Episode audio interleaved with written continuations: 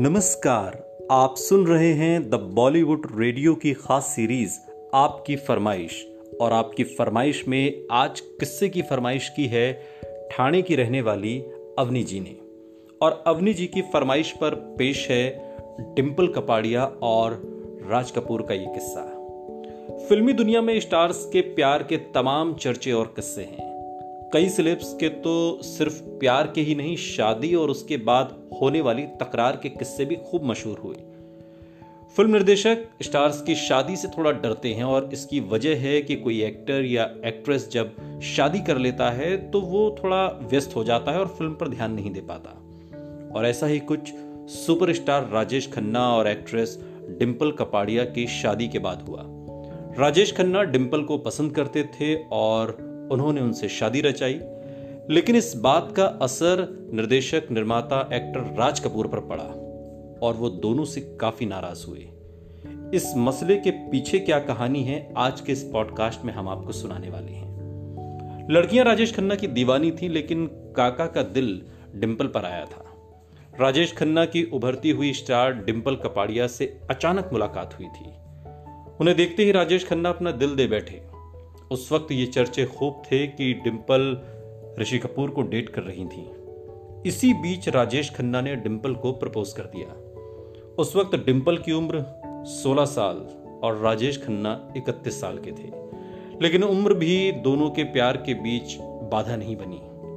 डिम्पल ने राजेश खन्ना के प्रपोजल को स्वीकार कर लिया डिम्पल से राजेश खन्ना जल्द से जल्द शादी करना चाहते थे और उस वक्त डिम्पल राज कपूर की फ़िल्म बॉबी में काम कर रही थी। राज कपूर की इस फ़िल्म के ज़रिए वो बॉलीवुड में डेब्यू करने जा रही थी। ऋषि कपूर उस फ़िल्म में डिम्पल के अपोजिट लीड रोल में थे, लेकिन काका को ये बात बिल्कुल अच्छी नहीं लगती थी। कई बार उन्हें जलन भी होती थी, फ़िल्म की शूटिंग अभी बाकी थी और इसी बीच राजेश खन्ना ने डिम्पल के आगे शादी का प्रस्ताव रख दिया। डिम्पल को जब सुपरस्टार राजेश खन्ना ने शादी के लिए प्रपोज किया तो वो खुशी के मारे फूले नहीं समाई। और ऐसे में उन्होंने इस प्रपोजल को भी फ़ौरन स्वीकार कर लिया। डिम्पल के इस रिश्ते से उनके पिता खुश थे, लेकिन माँ नाराज़ थी कि वो अपने से इतने साल बड़े आदमी से आखिर शादी क्यों कर रही है? अभी तो करियर शुरू हुआ है। डिम्पल और राजेश खन्ना ने मुंबई के जुहू के होटल हॉरिजन में शादी रचाई। राजेश और डिम्पल के विवाह में फ़िल्म इंडस्ट्री के तमाम बड़े सितारे पहुँचे थे और उनकी शादी को हर मीडिया हाउस ने कवर किया था।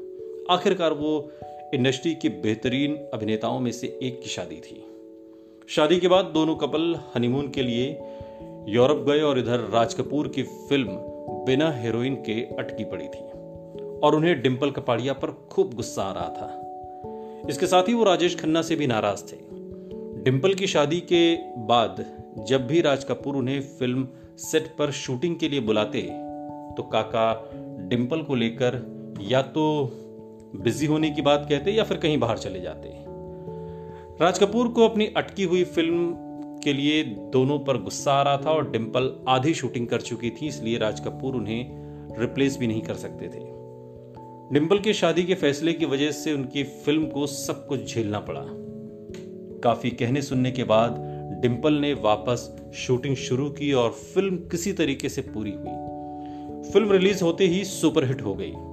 फ़िल्म में ऋषि कपूर और डिम्पल कपाड़िया की जोड़ी को काफ़ी पसंद किया गया। बॉबी के सुपरहिट होने के बाद भी राज कपूर ने डिम्पल को माफ़ नहीं किया। खबरों की माने तो राज कपूर डिम्पल से इतना नाराज़ थे कि उन्होंने डिम्पल कपाड़िया को फ़िल्म बॉबी के प्रीमियर पर भी नहीं बुलाया था। ये किस्सा ठाणे की अवनी की फरमाइश पर था। अगर आप भी कोई किस्सा सुनना चाहते हैं तो कमेंट बॉक्स में हमें ज़रूर बताइएगा। इंतज़ार रहेगा।